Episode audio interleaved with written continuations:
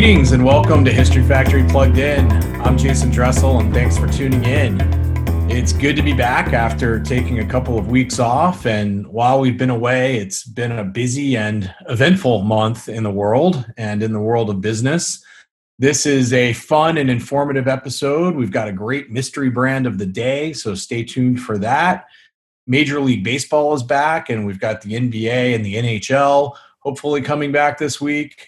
COVID 19 is also back, or really it hasn't gone anywhere and has only gotten worse. Baseball games are already getting canceled due to players and coaches contracting the virus. And many of us are now preparing for what the new new normal is going to look like when our kids go, quote, back to school in a few weeks. So, yeah, 2020 is continuing to be quite a year for the history books. Speaking of which, the COVID 19 Corporate Memory Project, which History Factory launched back in May, has amassed over 700 assets archiving how companies and brands are responding to the pandemic, like Walmart's recent decision to require all shoppers to wear masks in their stores, and Walmart and Amazon's actions on hero pay for frontline workers, or how Starbucks has announced the closing of some stores and is pivoting to more of a takeout model. So, if you're interested in adding content to the archive, or if you want to bookmark a resource where you can keep track of how corporate America is responding to the crisis of our time, go to www.c19corporatememory.org. Meanwhile, also on the business front, hundreds of companies of all sizes have suspended or reduced their ad spending on Facebook as part of a boycott with respect to how the company has handled hate speech and discrimination on its platform. In a little bit, we're going to talk with Professor Maurice Schweitzer from the University of Pennsylvania's Wharton School about the boycott and the history of other business boycotts. Also, in the past month, Berkshire Hathaway moved on its biggest deal in about four years, buying the natural gas transmission and storage assets of Dominion Energy, which was almost a $10 billion acquisition, including the debt. And also, in keeping with the decisions and actions of many companies and brands this summer, Disney, which reopened Disney World in Florida last week, although Disneyland in California remains closed, Disney announced a few weeks back that it is, quote, completely reimagining Splash Mountain, its ride that is based on the controversial 1946 film, The Song of the South. The ride, which has been a mainstay for over 30 years at both Disneyland and Disney World, will be rethemed around the 2009 film The Princess and the Frog, which starred Disney's first black princess, Princess Tiana. So, congrats to Princess Tiana and her native New Orleans, both of which I'm a pretty big fan of. My daughter and I loved that movie, and uh, my family's also a fan of the Splash Mountain ride, notwithstanding the uncomfortable iconography. So, it's great to see it being redone in a way that Disney says will be more inclusive and one would hope have some great Louisiana music. But the big story of the last few weeks, the one that really jumped out to us and screamed mystery brand of the day, was the announcement that this restaurant brand, to be revealed later in this episode, was launching a new mascot. This mascot's name is Dolly, and it comes with its own product, a new chicken sandwich. Dolly was originally a fictional character that was an old friend of this restaurant brand's namesake. Dolly made her debut in the 1950s in a comic book series the restaurant published for about 50 years. So, for those of you who are longtime listeners here on History Factory Plugged In, you know that we enjoy talking about the history of comics and we love a good chicken sandwich. And even better yet, we love ridiculous food marketing, especially if it entails chicken or better yet, a chicken sandwich. Marvel, DC Comics, Chick fil A, KFC, and of course Popeyes, they've all been subjects of our fascinations. So, needless to say, Dolly caught our eye. It takes a special kind of marketer to create the hashtag big clucking deal. So, we'll get back to you in a little bit to talk more about Dolly and reveal this mystery restaurant brand. But next, we're going to dig in a little deeper into the Facebook boycott driven by the Stop Hate for Profit movement and some of the history of other boycotts. And to do that, we got some help from our new friend, Professor Maurice Schweitzer. Professor Schweitzer is the Cecilia Yen Koo Professor at the Wharton School at the University of Pennsylvania. His research focuses on emotions and the negotiation process. He is the past president of the International Association for Conflict Management, the author of more than 70 articles, and the co author of the recent book Friend and Foe When to Cooperate, When to Compete, and How to Succeed at Both.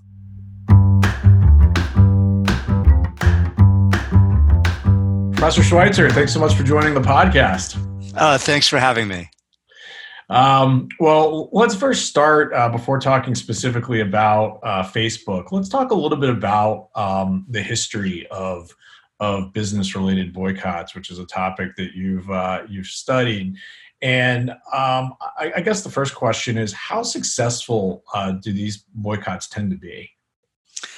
Yeah, so the history of boycotts goes back a very long time, um, hundreds of years. And ironically, boycotts tend to gather a lot of attention, but they tend not to be very successful. That is, they tend not to be very successful in changing a target company's behavior. Most boycotts fail because basically they fail to attract a broad enough coalition and they tend to lack the persistence that's really needed because customers almost invariably go back to familiar or comfortable habits. Yeah. People are people tend to be lazy over the long time. It's hard to, hard to change behavior for for the long haul. Um, what what what have been some of the more notable uh, examples of boycotts, and uh, have there been some that have been um, unusually successful, or or maybe conversely spectacularly failed? Uh, yeah, I mean, it's, it's it's far easier to point to the failures. So failures like like even after British Petroleum had that spectacular oil spill, there were twenty thousand people that signed a public citizens petition vowing to boycott BP, um, and yet very little long term economic damage happened to BP from the boycott. They didn't have to materially change very much, um, and you you ended up, even though there was a lot of enthusiasm around it at the beginning, um, it really failing to you know, deliver much in the way of substantive change. Um, I mean, you've had, I mean, there's like so many boycotts. I mean, the, in 2017, conservatives were calling to boycott Starbucks. Um, the CEO then, Howard Schultz, had announced he was planning to hire 10,000 refugees worldwide over five years in response to Trump's um, stance about refugees. Um, but you know, sort of didn't really do very much at all. Now there are cases where, for example, SeaWorld in San Diego, California, uh, they they suffered. They were the target of boycotts, and they did end their orca breeding program. They sort of changed uh, their very large animal programming. So you, you you do find cases like that, um, and they exist. Um, the but but but sometimes you have boycotts that actually um, fail. And uh, Finch Knitting and Sewing actually in Leesburg, Virginia, sort of not far outside of D.C. Uh, there was a Trump uh, supporter that sort of threatened to boycott them. Mm. Um, and and it actually had the, this reverse impact. It actually boosted sales. Mm-hmm. Um, where where what you find is that uh, if we're to distinguish between one-sided and two-sided boycotts, so for example, SeaWorld, you know, nobody's really in favor of captivity of these large animals, or BP, nobody's really in favor of oil spills, but but in a very polarized political environment, if people are taking one side, somebody else might take the other side. So, for example, uh, Goya products, the CEO of Goya recently endorsed President Trump, uh, and Trump sort of you know, warmly embraced Goya products. There's a picture of him in the Oval Office with Goya products. Uh, and so there's some calls to boycott Goya, but then you have uh, supporters of President Trump, you know, rushing out to you know fill their pantries. So so those two sided boycotts can often end up having this sort of uh, this sort of reverse effect. Yeah, interesting. I, I would think Chick Fil A is also a notable example of that. Yes, exactly right. So Chick Fil A is a great example of it. I mean, the if you, if you think about like classic success stories, like like Cesar Chavez boycotting uh, grapes in California in 1965. Um, this is the classic boycott. It took five years where there were basically agricultural workers that were trying to improve working conditions and pay. It took years for people boycotting. So it's like persistence, and it had to go beyond their 2,000 workers to sort of go out and become mainstream to affect change. And so, and so that did work, uh, but but that's really the exception um, to the sort of general rule. Yeah, and how, have there been changes to how companies or brands have been boycotted over uh, over the years? Have there been sort of evolutions in the strategies and tactics, especially now, obviously, with all the technology tools that we have? Yeah. So so more recently, so, so I think there, there's two things that have changed. One is technology. Uh, so, for example, Grab Your Wallet uh, is a site where you can actually you know look at depending on your sort of political orientation here um, you can look at a list of companies to boycott mm-hmm. so so technology has in some ways facilitated identifying sort of where to boycott um, at the same time our the sort of the current tenor in dc has become very polarizing yeah. uh, and we have a current president an administration that runs businesses. Um, so, for example, uh, his daughter Ivanka sort of selling products. So, should Ivanka, who works in the administration, is daughter of the president, be promoting products? I mentioned sort of Goya products just a minute ago. Uh, so we have this sort of you know marriage between politics and business that's also increased a call for for boycotts. But I think part of the problem, you know, problem in terms of the effectiveness of boycotts is that first of all, these are almost all two-sided boycotts. Mm. So if people are are boycotting Ivanka's dresses, other people are going out to go buy them. Um, and second, uh, grab your wallet um, has listed so many companies um, that it becomes overwhelming. That is, as I mentioned before, it's it's hard for people. If if it's hard for people to boycott one gas station, you can imagine how hard it is for people to boycott 38 or 50 companies. Um, you're asking people to really change their lives, and at some point, people are like, "Look, yeah, I care about this cause." but the news cycle moves on.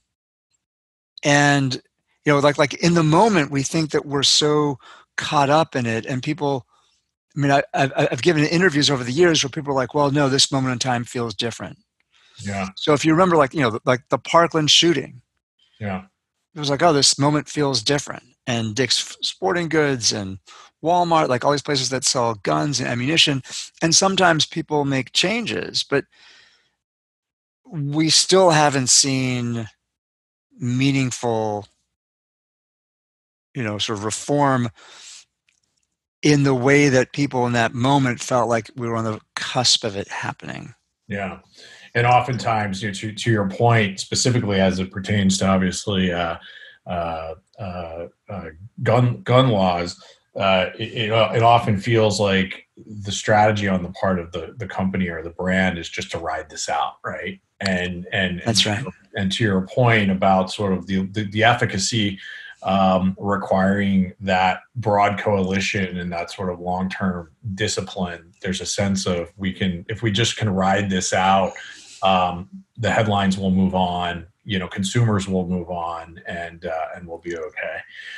So when when boycotts are effective, I mean, obviously, I would think there's there's you know on the on the face of it, there's what people probably would immediately think of, which is obviously the revenue implications of a company's product no longer being bought. But I would think that maybe a, a, a more damaging or as damaging um, effect of a boycott over time could be with respect to reputation.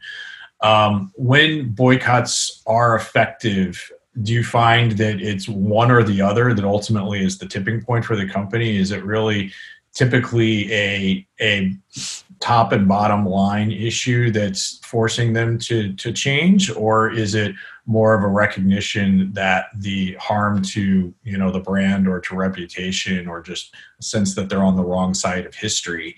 Um, what, what what's that balance of kind of what what drives an organization to change as a result of a boycott? Yeah so i think i think that point's really important that that often what really is biting for these companies, companies that are very sensitive to their image, sort of PR sensitive companies, those are the companies that are most sensitive, most likely to be damaged or reactive to a boycott. They just don't want that negative publicity. And for and for, for many of those companies, that's what's going to be the trigger is they don't like the headlines they want to change that story as opposed to many companies so so facebook most recently sort of adopting at least initially the the idea of like hey let's try to ride this out companies are going to come calling because they really need our platform for advertising. Um, and facebook has an incredibly powerful platform where they can really match people to advertisements in a way that other platforms cannot and they're less sensitive to that to those PR concerns but but other organizations you know very very PR sensitive ones they are they are going to be most likely to quickly make a change when there's a call for boycott. Yeah.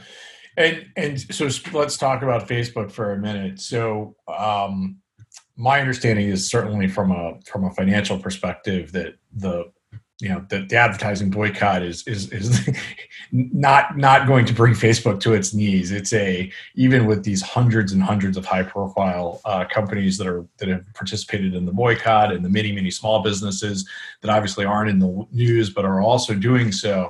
That you know these are in in the scheme of things you know tiny numbers in the context of uh, you know Facebook's seventy billion dollars of annual revenue and it having you know I think its profitability is like eighteen billion dollars. So it certainly doesn't seem like uh, like this is going to be a, a financial blow to Facebook, um, certainly in the near term. Um, but how would you compare the boycott with Facebook uh, with others? And to your point of you know this one feels different. Um, does does does this one feel different or do you expect that this will ultimately um, be very similar to the algorithm that we see with most boycotts ultimately not being successful?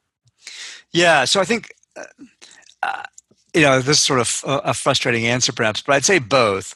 On the one hand i think we are breaking new ground. There's something there's something groundbreaking about this boycott of facebook in that it really is a large scale business to business boycott. So, almost every example that we talked about so far was really a consumer to company boycott. So, people aren't buying grapes, or people are boycotting tuna because the nets are catching dolphins, or people are boycotting a gas company or boycotting Disney because they don't like the way a movie depicted uh, relationship. Um, those are consumers trying to boycott a company.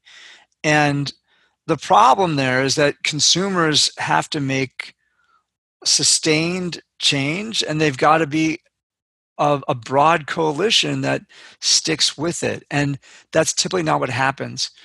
Why I think it's different when we see businesses boycotting another business is that businesses can really flip a switch on and off and have much greater self control and control over a much larger volume of spending. So, so that's why it's different, and that's why that's why even though Facebook hasn't seen a dramatic drop in revenue, it's possible. I mean, we've seen hundreds of companies sign on, at least commit to a vol- you know, sort of a short-term boycott, and and those hundreds of companies, it's you know sort of think about like a hundred people or hundreds of people.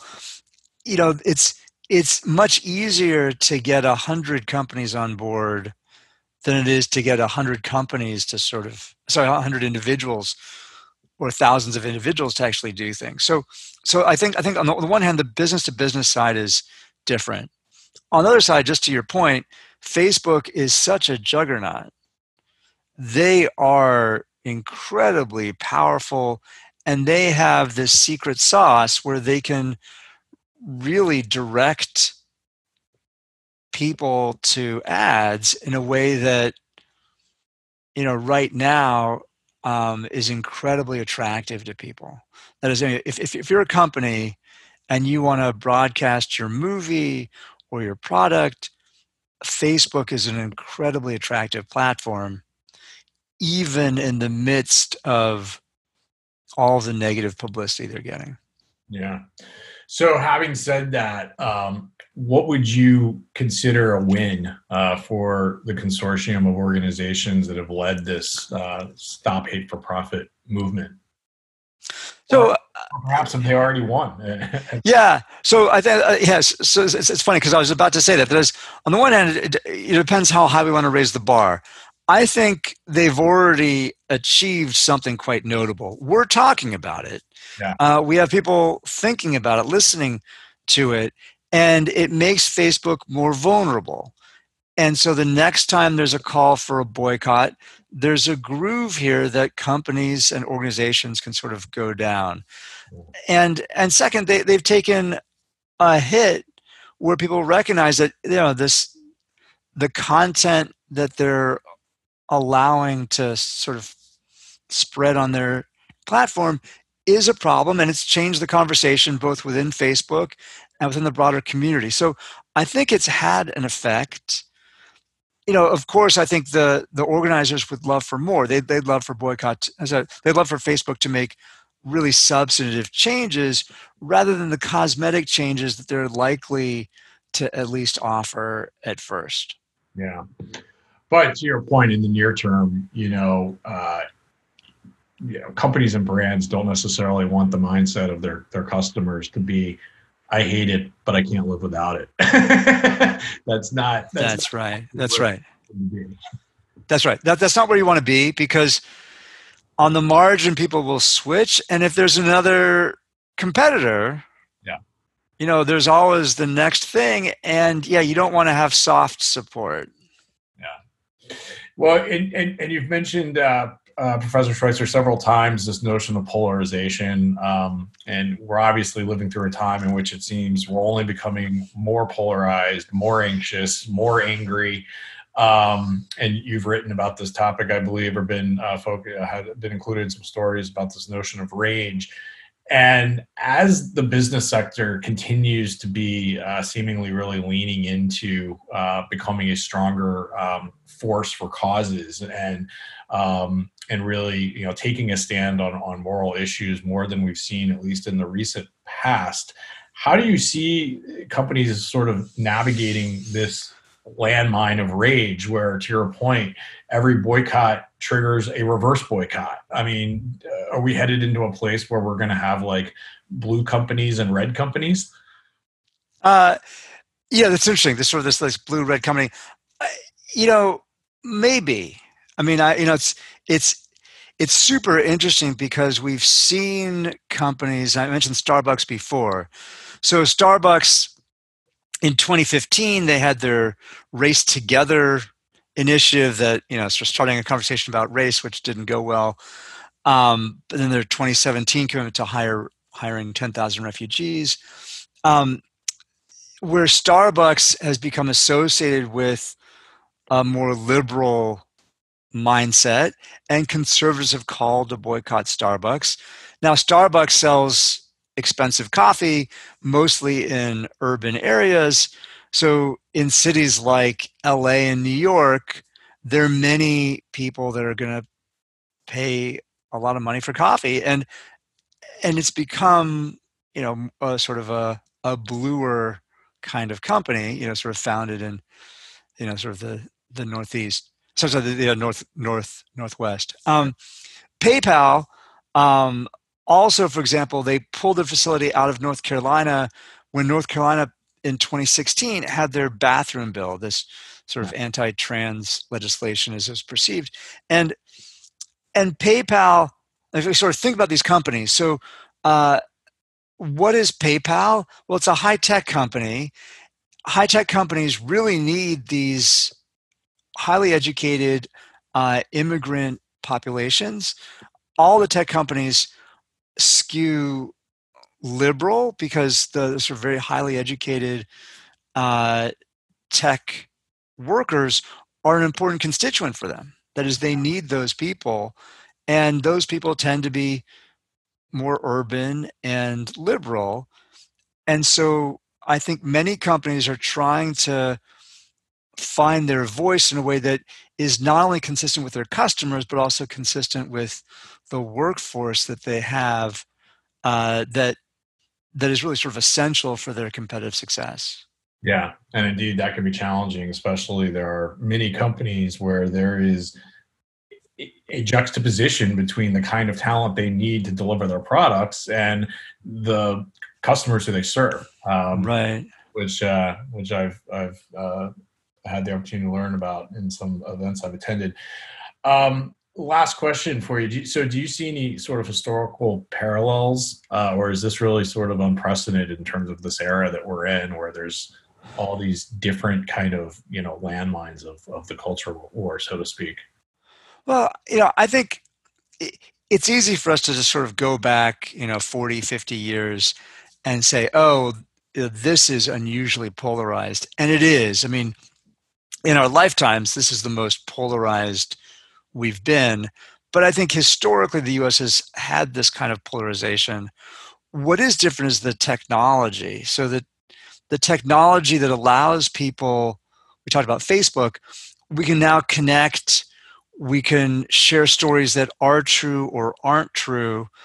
We have echo chambers where we might share the same kinds of news and never see very different opinions. And so I think what is different is that we can have this polarization and really the a very loud echo chamber we see a lot of news consistent with our existing viewpoints.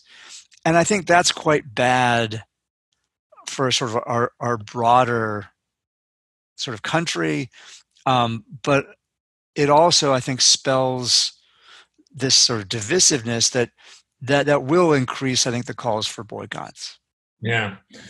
Yeah, it, it, it, it also reminds me that uh, I, I had a conversation with uh, Sheryl Battles, who's a diversity leader who um, uh, is with uh, a company Pitney Bowes, and we were talking um, uh, right around Memorial Day. Uh, and one of the things that she, a really interesting insight that she made that resonated with me, that kind of uh, uh, kind of is relevant to this discussion, is how our workplaces have now become one of the most diverse, if not the most diverse place in our lives, right? Uh, we don't necessarily live in diverse neighborhoods or go to uh, diverse places of, of, worship and the workplace. And, and now I think the role of business to be one of the forces to help offset, you know, this sense of polarization um, can really be uh, an important element of the of the, the role businesses can play in sort of breaking down some of those barriers.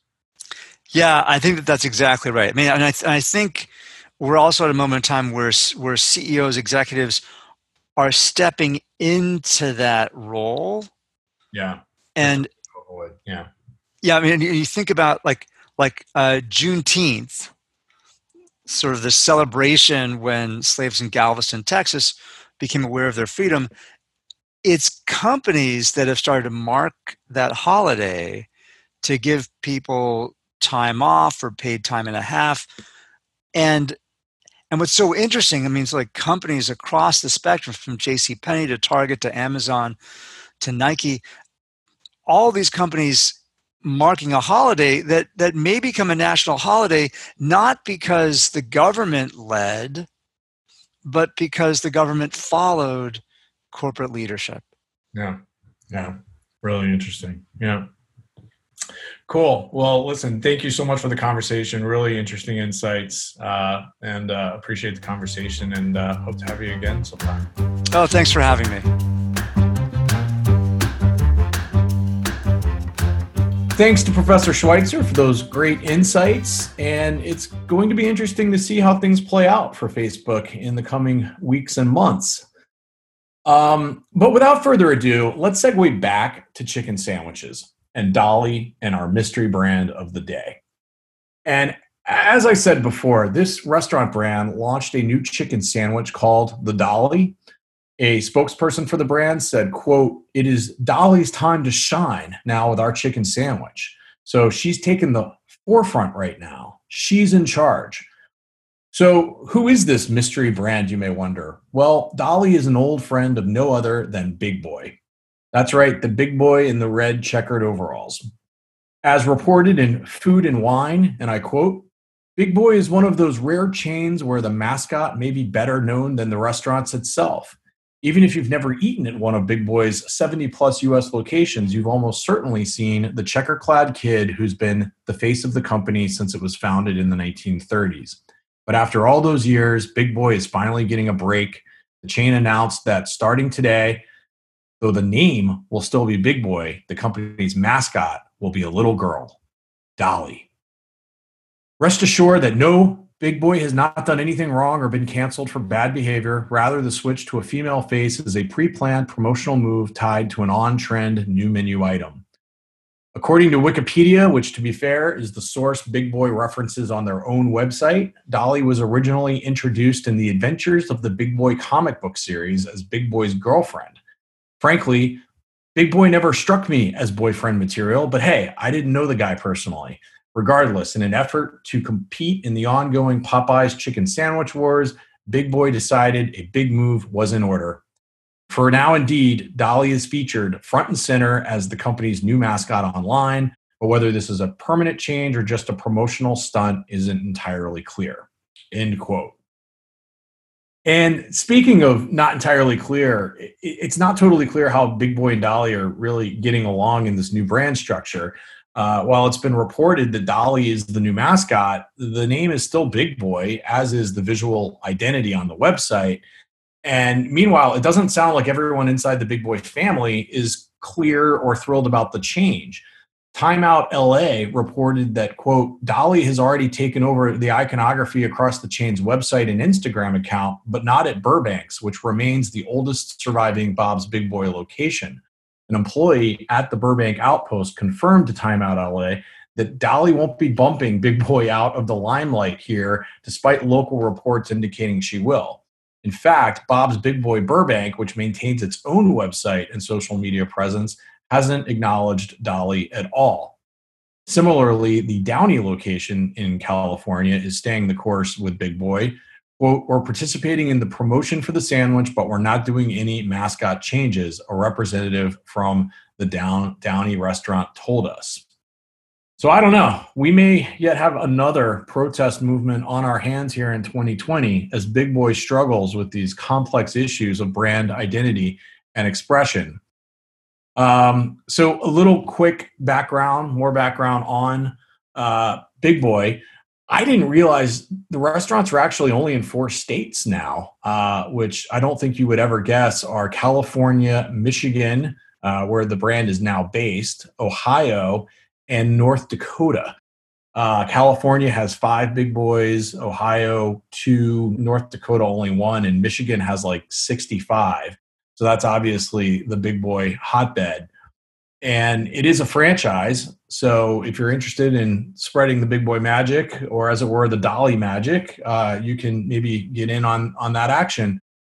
And according to BigBoy.com, back in 1936, a guy named Bob Wian sold his beloved DeSoto Roadster and opened a burger stand in Glendale, California called Bob's Pantry. So you can kind of understand why the rebrand to Big Boy was a good one. And here's a fun fact six months after opening Bob's Pantry, Bob created the first double decker burger, which inspired the name Big Boy. So there you have it. Big Boy is the name of the first double decker burger. So now you have the origin story both for a double decker burger and Big Boy. You're welcome. Uh, Big Boy had its first franchises in the 1950s, which explains the big footprint in Michigan, incidentally. And then in 1956, the first edition of the aforementioned Adventures of the Big Boy comic was published. And get this if you're skeptical of the comic book pedigree of Big Boy, it was produced by Timely Comics, which later became Marvel, and was written by Stan Lee and drawn by Bill Everett, Sol Brodsky, and Dan DeCarlo until 1961. So, how about that? Big Boy has some comic book cred. The series ran until 1996, making it one of the longest running comics in American history. There were 466 issues of the comic book, many with over 1 million printed copies, with stories featuring Big Boy, his friend Dolly, and his dog Nugget, in addition, of course, to fun games and puzzles kids could play while waiting for their burgers. So there you have it. Congratulations and good luck to Big Boy and their new adventures with Dolly. We wish you well. And uh, all right, one last thing uh, before we head out. Also, I bet you didn't know that this month marks the 135th anniversary of the first patent given to an African American woman. Sarah E. Goode received a patent for inventing a folding bed. Sarah Goode was born into slavery in 1850 in Ohio. She was freed at the end of the Civil War, moved to Chicago, where she married a carpenter and opened up a furniture store for working class customers. And according to her profile on the Berkshire Museum's website, quote, her customers would often complain that they had no room for furniture or storage spaces in their small apartments. In order to solve the problem, she created a prototype of the folding cabinet bed, which could be used to sleep at night and as a roll top desk during the day. So, occupants of small spaces who utilize folding beds for themselves or their guests have Sarah E. Goode to thank. All right, that's our episode. Thanks again to Professor Maurice Schweitzer and the team at Big Boy for being part of our program today. Be well, keep taking care of one another, and we'll be back soon.